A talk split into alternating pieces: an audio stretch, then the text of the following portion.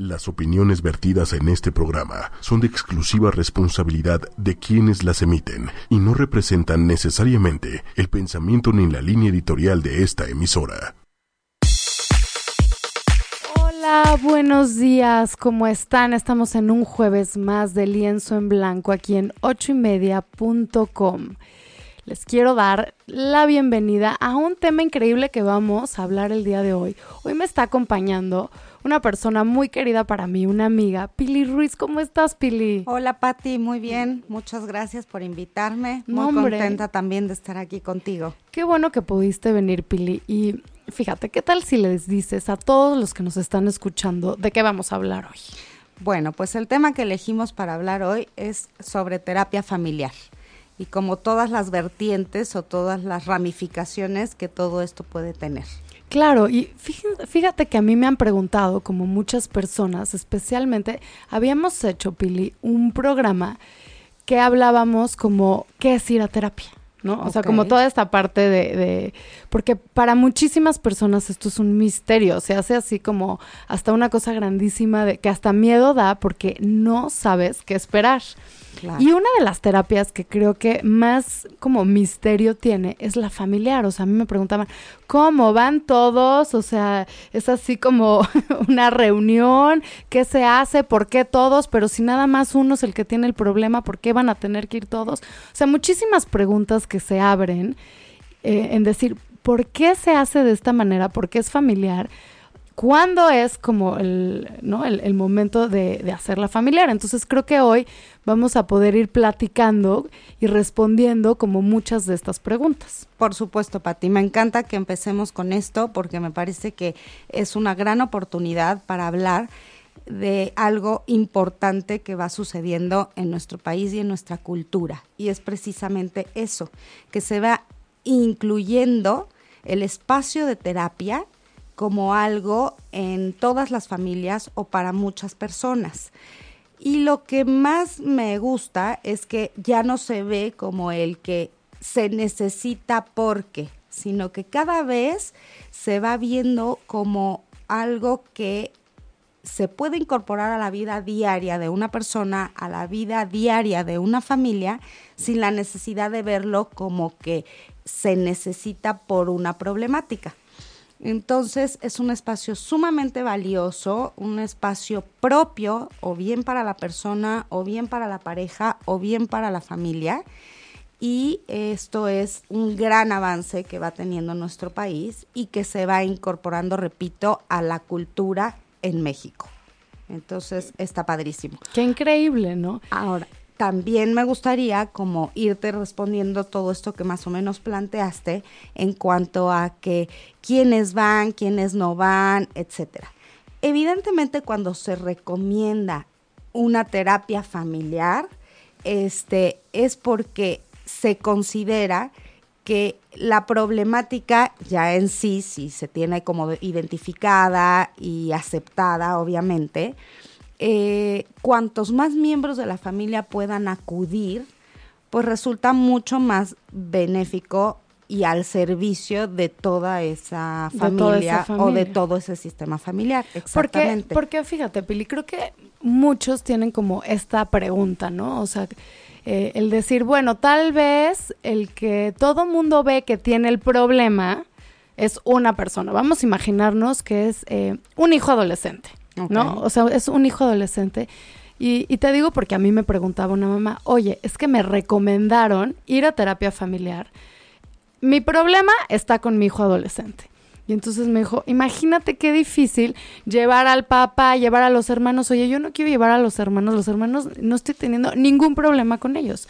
No entiendo por qué no va él solito a su terapia y por qué tenemos que ir todos. Ok, bueno, como respuesta a esto, Pati, te comento que, y les comento a, nuestros amigos, el que evidentemente se puede identificar una situación en uno de los miembros de la familia en particular. Por ejemplo, tú mencionaste el hijo adolescente. Sin embargo, también como terapeutas familiares debemos entender que todo sistema es un sistema relacional y que a lo mejor este sistema familiar es el que está poniendo a ese hijo adolescente en ese lugar y que también es el sistema quien facilita, favorece, ayuda, como le quieras mencionar o todo eso junto, para que el síntoma que se está detectando que ese hijo adolescente está presentando se mantenga.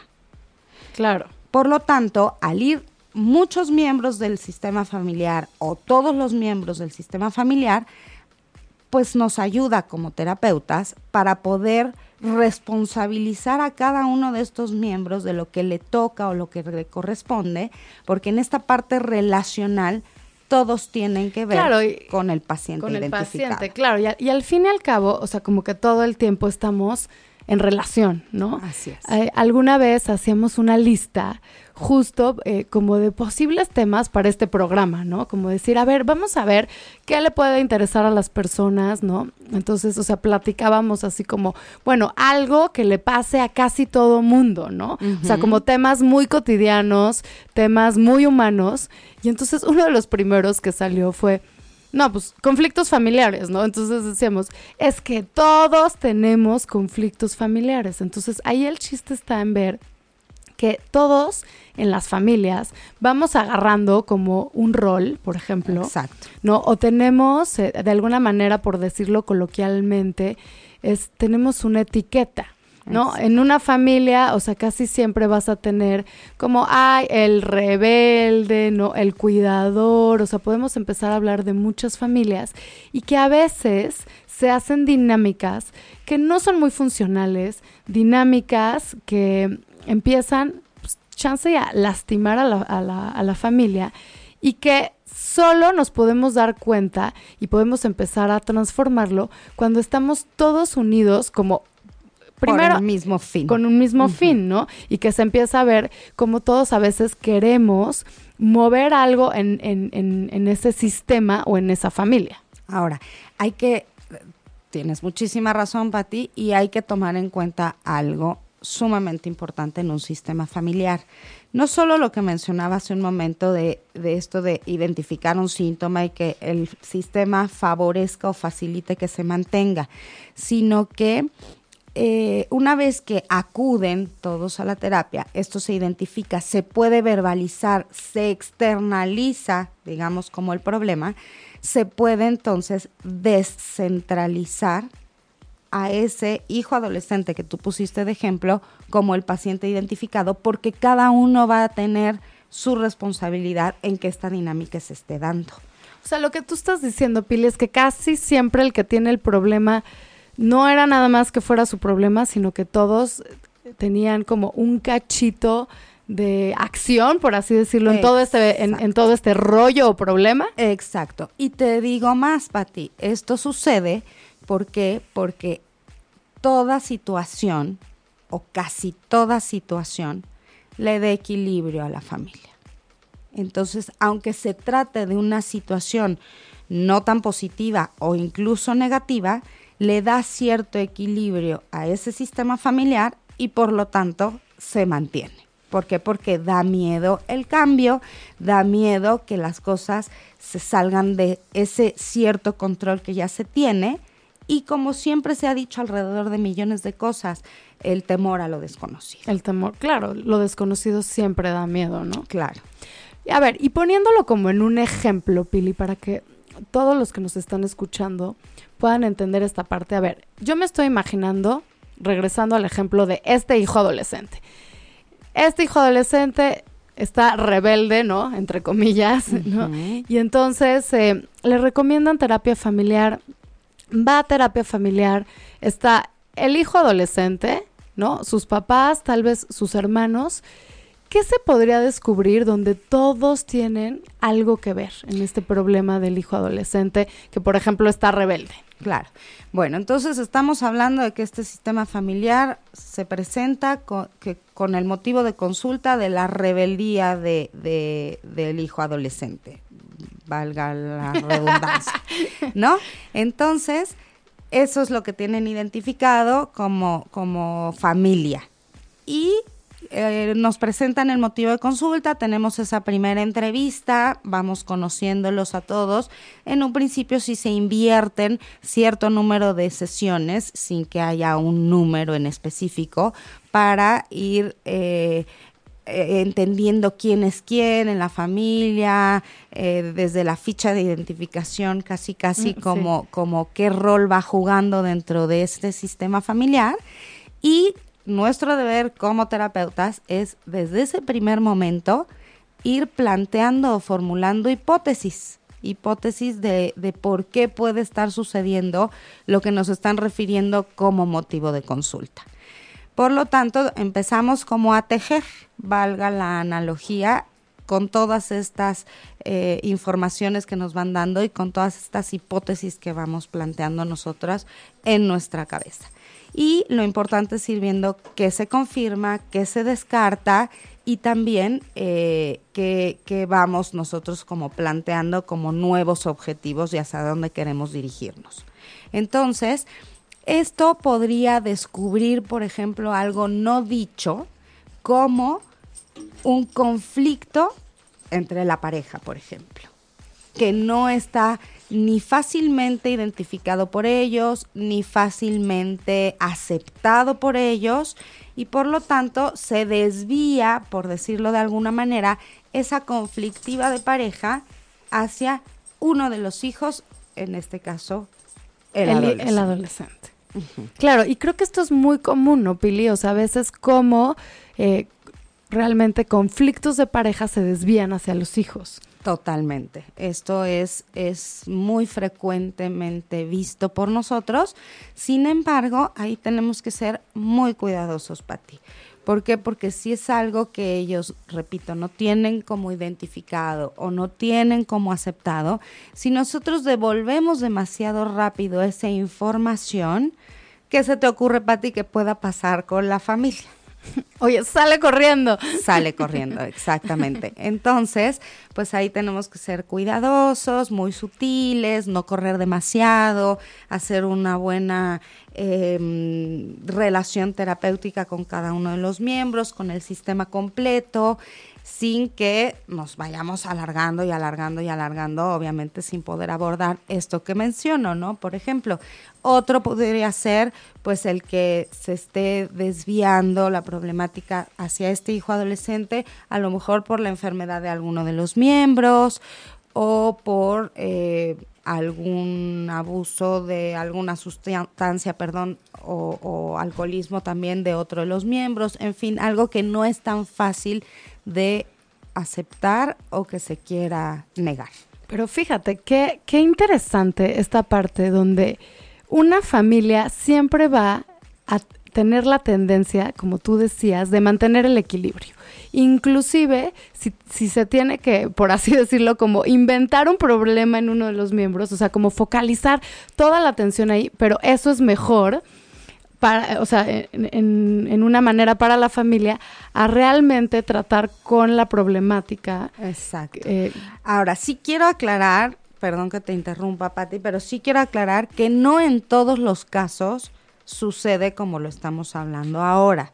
No es que el motivo de consulta con el que se llegue esté tapando necesariamente otra conflictiva u otra situación, pero es bastante frecuente que esto suceda justamente para buscar ese equilibrio que mencionamos. Claro, ahora a mí algo que me llama mucho la atención y que me gusta pensar de la terapia familiar es como un pensamiento donde dice que con las primeras personas que te relacionas y que tienes realmente como una relación profunda y cómo te portas con la familia y las herramientas que agarras ahí, un poco es con lo que sales afuera. Exacto. ¿No? o sea, como, es lo que conoces, ¿no? Entonces, a veces hay como dinámicas bien difíciles en las, en, en las familias, por ejemplo, digo, te voy a inventar así, pero por ejemplo, no se vale expresar el enojo. ¿no? O todos los problemas los solucionamos gritando, ¿no? O aquí todos tienen que ser, eh, ¿cómo se llama? Como súper exitosos y entonces traes como un mandato encima que tal vez tú querías hacer algo como, ¿no? Te sientes un mediocre aunque estás haciendo como lo mejor que puedes, ¿no? Por decir algo. O sea, como mandatos, manejos de emociones, ¿no? Y que a veces no sabes cómo manejar porque como lo estás manejando en tu familia, es la única manera que conoces, es lo que has practicado. Y entonces Qué importante revisar todas esas cosas porque es como las herramientas que agarras después para enfrentarte a la vida con otros y en tus próximas relaciones. Exacto. Y no solo es lo que conoces, Patti, o lo que has aprendido a manejar, sino también lo que todas esas personas que forman tu, tu núcleo familiar aceptan. Y aceptan y se valida y, es como lo que se permite, ¿no? Entonces todos esos decretos pues también van marcando, como tú bien dices, todas esas cuestiones relacionales hacia ese exterior. Claro, o sea, es como una vez platicábamos como el típico que ves a una amiga, ¿no? Que tal vez sus relaciones con sus novios o sus parejas, haz de cuenta que son como muy destructivas. Y un día otra amiga me decía, es que fíjate en su familia ella permite todo esto porque es lo que ha vivido siempre, es a lo que está acostumbrada y entonces no le parece que sea una cosa eh, que tiene que poner más precaución o que tiene que salir de ahí corriendo porque es lo que conoce. Exacto, o que tenga que poner un alto, ¿no? Por ejemplo, te voy a compartir y a nuestros amigos también una vivencia que tuve muy breve con respecto a un niño que, tuve en terapia yo durante un tiempo en el que todavía no trabajaba yo con toda la familia y lo tuve que empezar a hacer porque evidentemente la intención de los padres no era ninguna cuestión negativa, pero a lo que voy es a que es lo que aprendemos, lo que sabemos manejar, lo que hemos visto, lo que conocemos y también el lenguaje que usamos muchas veces, Pati. En esta ocasión, este niño de 10 años llegó un día a decirme que su papá era un mentiroso. Y bueno, pues a mí me sorprendió enormemente a qué se refería diciéndome que su papá era un mentiroso. Y es porque era un niño que ya venía eh, con, ciertos años atrás, eh, batallando con ciertas cuestiones de aprendizaje en la escuela, por supuesto también cuestiones sociales, etcétera. Y su papá, con toda la buena intención y su mamá seguida los pasos del papá, lo llamaban campeón. Y resulta que él decía que su papá era un mentiroso porque él no era ningún campeón que había reprobado matemáticas, que había reprobado ciencias naturales, que nunca metió un gol en el fútbol de la escuela, ni mucho menos. o sea, ¿de dónde saca mi papá que ser un campeón? Exactamente. Pero era algo que para estos papás que venían luchando después de muchos años eh, de, de, cuestiones de aprendizaje sociales, escolares, etcétera, pues era una manera como de tratar de sacar a flote eh, eh, a su hijo en cuanto a las cuestiones emocionales. Entonces, nuevamente aquí, con este ejemplo, lo que quiero dejar claro es como la cuestión relacional. Ellos querían relacionarse con un campeón, ponían esas expectativas y cuando él se dio cuenta que estaba muy lejos de ser ese campeón, pues pudo confrontar realmente su situación y salió adelante. Claro. Porque se pudo poner en palabras. Pero y entonces, Pili, un poco cómo le haces, o sea, tú invitaste a los papás, abriste el tema, o sea, un poco para que se imaginen todos los que nos están escuchando, o sea, ¿cómo es? O sea, si filmáramos, si pudiéramos ver una sesión familiar, ¿qué pasa en, en esa sesión familiar? O sea, tú invitas a todos, van todos. Sí, bueno, en esta ocasión, en ese momento para mí era muy importante que él se los pudiera decir a sus papás. Entonces le propuse que invitara a sus papás la siguiente semana, porque normalmente las, las terapias son semanales. Ocasionalmente trabajamos la terapia de pareja y la terapia familiar eh, más a largo plazo, mediano, perdón, plazo, que sería cada 15 días. ¿Por qué? Porque se está, mm, pues, da más tiempo a trabajar ciertas cosas que se han propuesto y para poder, ponerlas en práctica. Pero en ese momento, volviendo a, esta familia que, de la que hablábamos, eh, efectivamente él los invitó después de, de, hablarlo conmigo, acudieron los papás.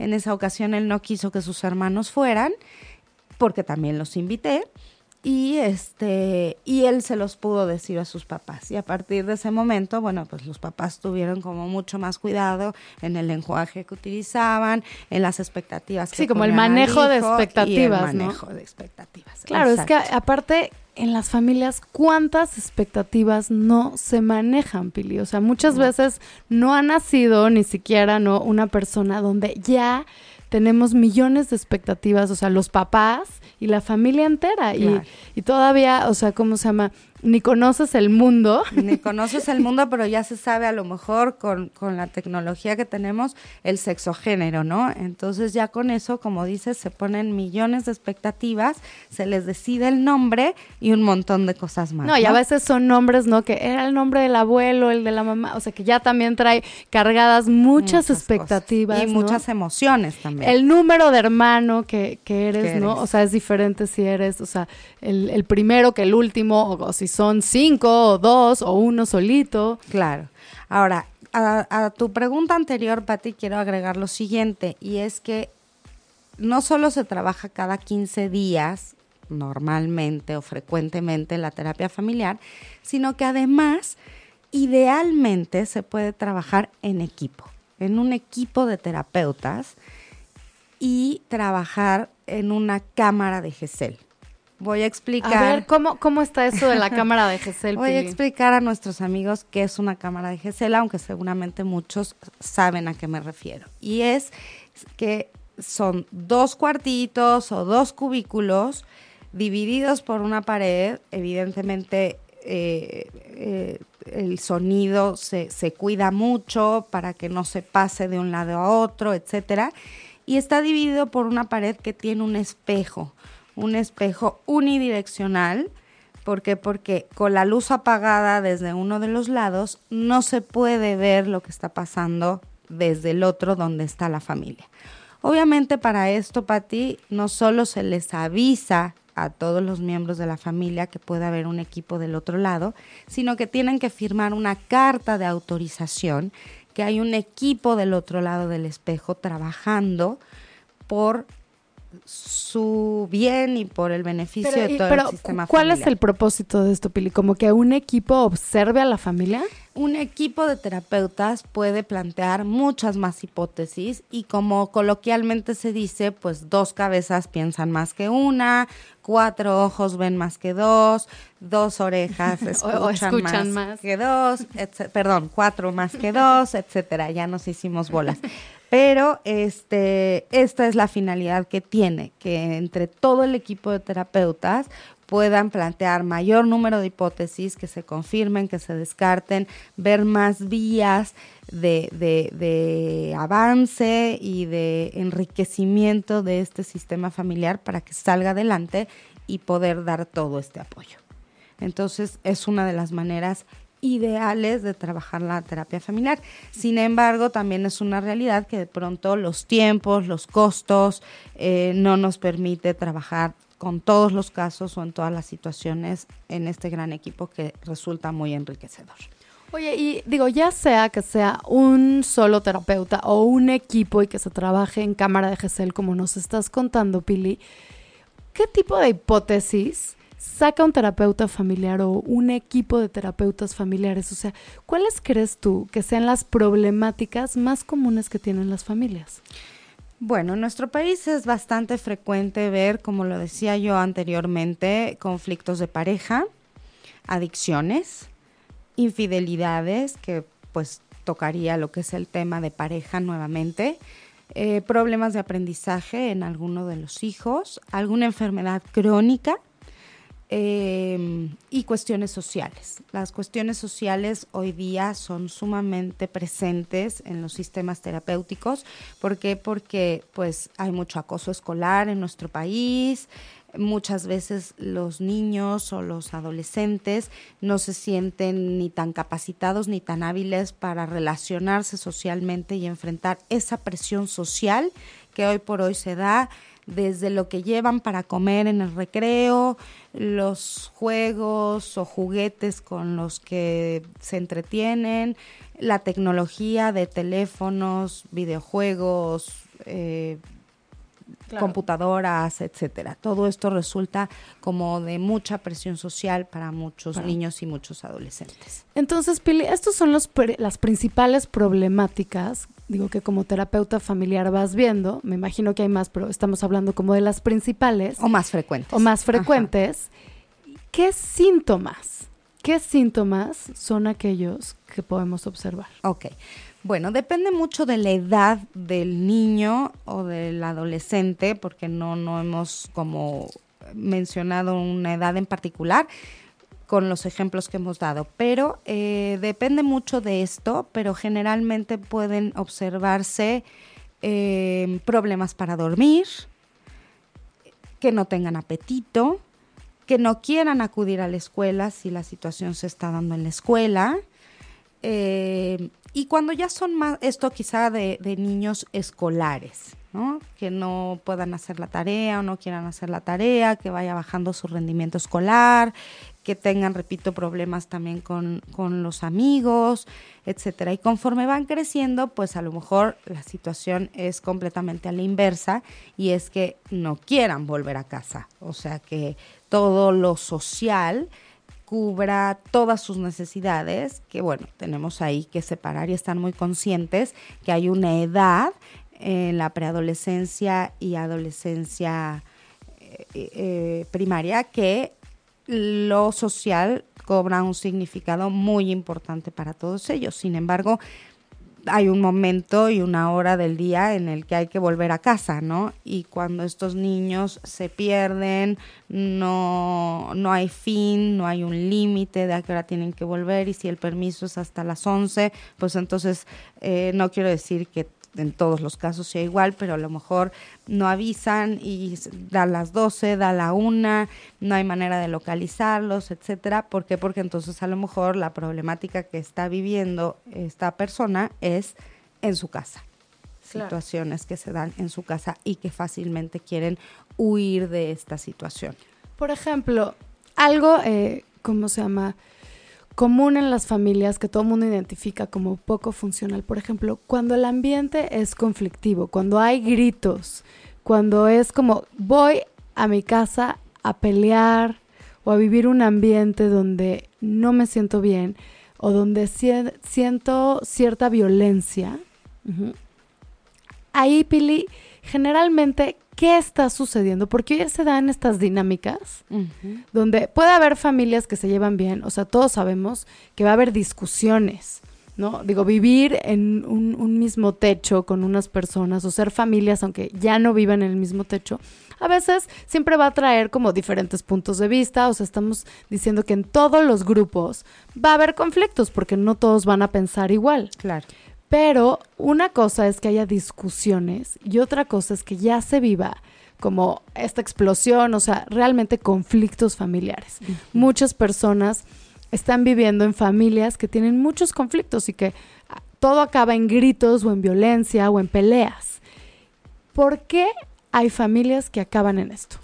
Bueno, eh, aquí sí quiero hacer una aclaración que nada de lo que hemos dicho pues es regla, ¿no? Y son situaciones particulares y, y, tal, ¿no? Pero bueno, son ejemplos que nos ayudan a explicar un poco más la teoría. Pero si hablara yo de, de, de lo que voy a hablar, sí voy a meter un poco un, un par de conceptos teóricos que tienen que ver con familias en las que no hay límites. ¿Y a qué me refiero con límites? En que las jerarquías están completamente invertidas y los hijos, a lo mejor tengan la edad que tengan, tienen mucho más poder y mucho más mando sobre eh, las figuras parentales, ¿no?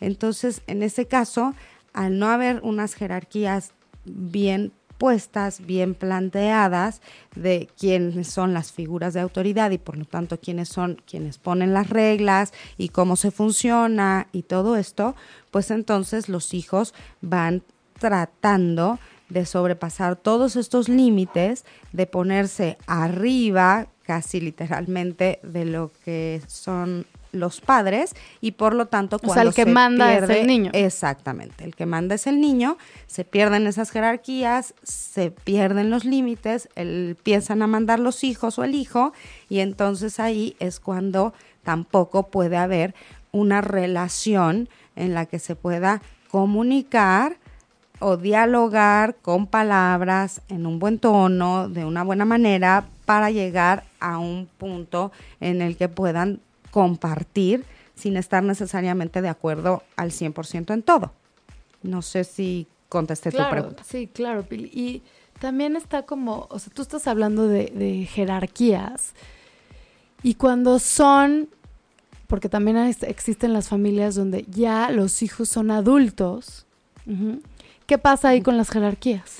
Ahí es mucho más difícil porque, porque es un, un, sistema familiar no muy frecuente cuando se trata ya de adultos que pueden tomar sus propias decisiones porque ya son mayores de edad y que ya son totalmente autónomos e independientes en muchas cosas, pues ahí esas jerarquías quedan aún más borradas. Pero es ahí labor de los padres y labor de los hijos, evidentemente también en cuanto a seguir respetando esas figuras de autoridad, el que no se borren ni esos lugares que el sistema parental tiene per se y el sistema filial de los hijos, ¿no?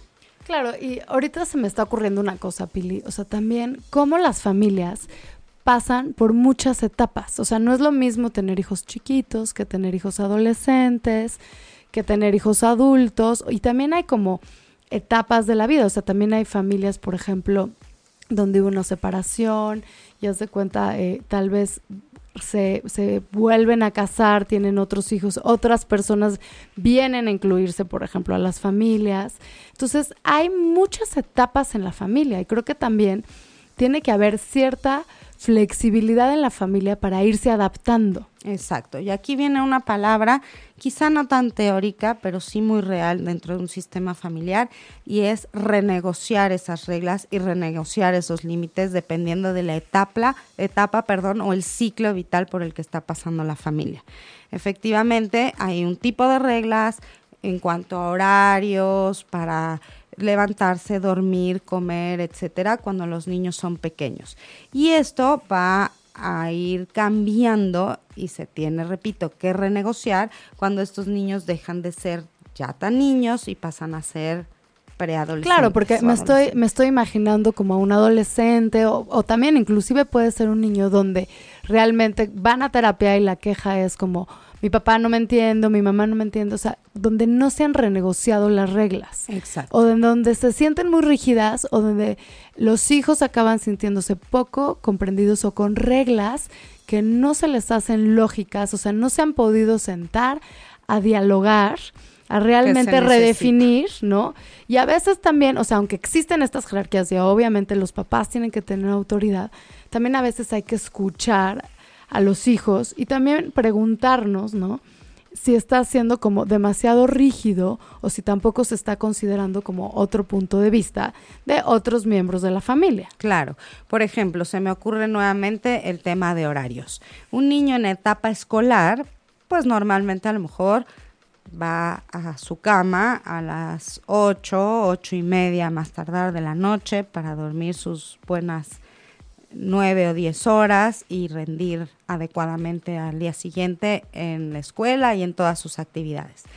Probablemente si ese niño va creciendo, se interesa a lo mejor por un programa de televisión que, es adecuado para su edad y para que lo vea y todo esto, puede dialogar con sus papás y en lugar de dormirse a, entre ocho, ocho y media, a lo mejor puede ser de ocho y media a nueve y no se necesita llegar al grito, ni a la pelea, ni mucho menos, porque a lo mejor eso se renegocia y se puede flexibilizar el sistema parental a que se duerma un poquito más tarde porque ya tiene 12 años. Claro.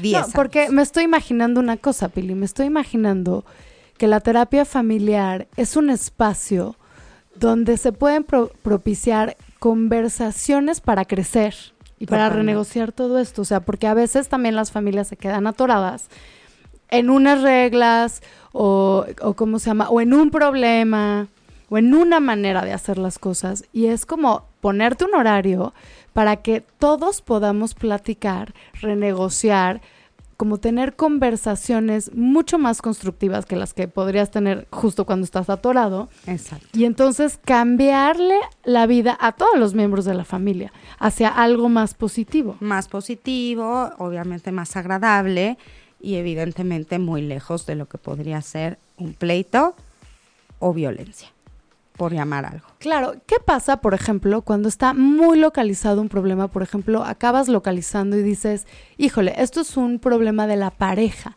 En ese caso, ¿sigues incluyendo a los hijos o lo dejas nada más como trabajándolo en pareja? Bueno, si ya llegamos al punto en el que es adecuado empezar a hablar de esta conflictiva de pareja, generalmente sin que los hijos se sientan rechazados, mucho menos abandonados o que, o que no forman parte de ese sistema familiar. Quizá no se les invita tan frecuentemente, se hacen combinaciones de sesiones, que esto es algo muy importante que también se puede dar dentro de los sistemas terapéuticos familiares. Y hay mucha flexibilidad y mucha combinación de quienes acuden. A veces pueden acudir solo los hijos, a veces solo los papás, a veces todos juntos, a veces la mamá y los hijos, el papá y los hijos, o solo las mujeres, o solo los hombres, etcétera, etcétera, según sea el caso y según se vaya viendo lo que se está trabajando. Sí, como las conversaciones que se quieren tener. Exacto. Si un miembro se niega a ir, Pili, pues no es lo ideal, evidentemente, para el sistema familiar y tampoco el sistema terapéutico, pero en realidad, Pati, cualquier proceso terapéutico requiere de la voluntad de cada uno de los miembros, sea personal, sea de pareja o sea familiar, porque si no, realmente no cumple su finalidad, ni tiene los beneficios ni la eficiencia que debe tener. Por lo tanto, no se les obliga y se trae digamos, virtualmente a ese miembro de la familia a cada una de las sesiones con otro tipo de preguntas, por ejemplo, como podría ser, ¿qué contestaría tu hijo tal en un caso como estos? Imaginémoslo. ¿Qué podría decir? ¿Cómo podría reaccionar? ¿Qué contestaría? ¿Qué podría aportar? Y entonces eso facilita o ayuda con aquel que no puede acudir o definitivamente no lo quiere hacer. ¿Se le puede dar terapia a alguien con toda esta visión de relación y de familia, aunque sea de manera individual? Sí, definitivamente sí. ¿Por qué? Porque todos los seres humanos somos sistémicos, somos un sistema integral de muchas cosas y por lo tanto se le puede dar terapia sistémico familiar a un solo miembro. Claro. Sí. No, y me imagino también estoy pensando como en empresas, o sea, al fin y al cabo, todos los grupos son sistemas, ¿no? O sea, me imagino en una empresa que también puede haber conflictos, que también pueden llegar a la violencia, o sea, todo esto que hemos estado platicando también puede suceder en cualquier grupo, ¿no? O sea, también hay roles, también hay expectativas, ¿no? Hay cosas que no, jerarquías, límites, o sea, se puede atorar la comunicación, ¿no? Entonces me imagino que también se puede hacer cosas eh, similares, Pili. O sea, como cada vez que en un equipo, en un sistema, evidentemente en la familia, algo se atora. Así es, Pati, y es que acabas de mencionar una palabra fundamental en todo sistema que es la comunicación. Y aquí hago una aclaración en cuanto a lo que es la comunicación. Casi se dice este, sin pensar, es que no tienen comunicación. Se No, trate es, es de como lo más coloquial, ¿no? Es así como... No ti- tienen O las parejas siempre dicen, tienen problemas de comunicación. Exacto, pero además el decir no tienen comunicación es imposible porque estamos comunicando sí con palabras, pero también con gestos, también con el lenguaje corporal, entonces casi diría yo que es imposible no comunicar. Es imposible no comunicar. Así es, de todas las formas estamos Sí, comunicando. ¿cuántas veces no comunicamos muchísimas cosas sin abrir la boca con nuestra actitud? Exacto, y con nuestro lenguaje corporal de una postura u otra, un gesto, una sonrisa o una mala cara. Entonces, como es imposible no comunicar, comuniquémonos de una manera constructiva, de la mejor manera, para no atorarnos en estas relaciones y para que todos los miembros puedan fluir. Por supuesto, sería lo ideal y si no es así, acudir y pedir ayuda a un experto o un profesional, pues siempre es mucho mejor para todos los miembros de cualquier sistema y más el familiar o el de pareja. Pili, ¿dónde, ¿dónde te pueden contactar todas las personas que pudieran estar necesitando, eh, ¿cómo se llama? Una terapia familiar, que quieran saber más sobre este tema, que quieran mejorar esta comunicación de la que estamos hablando? Bueno, gracias Pati por la oportunidad y a mí me pueden localizar. Formo parte de un grupo desde hace ya 17 años, cumpliremos el, próximo mes de julio. Eh, se llama Crece, Grupo Integral de Psicología y Aprendizaje.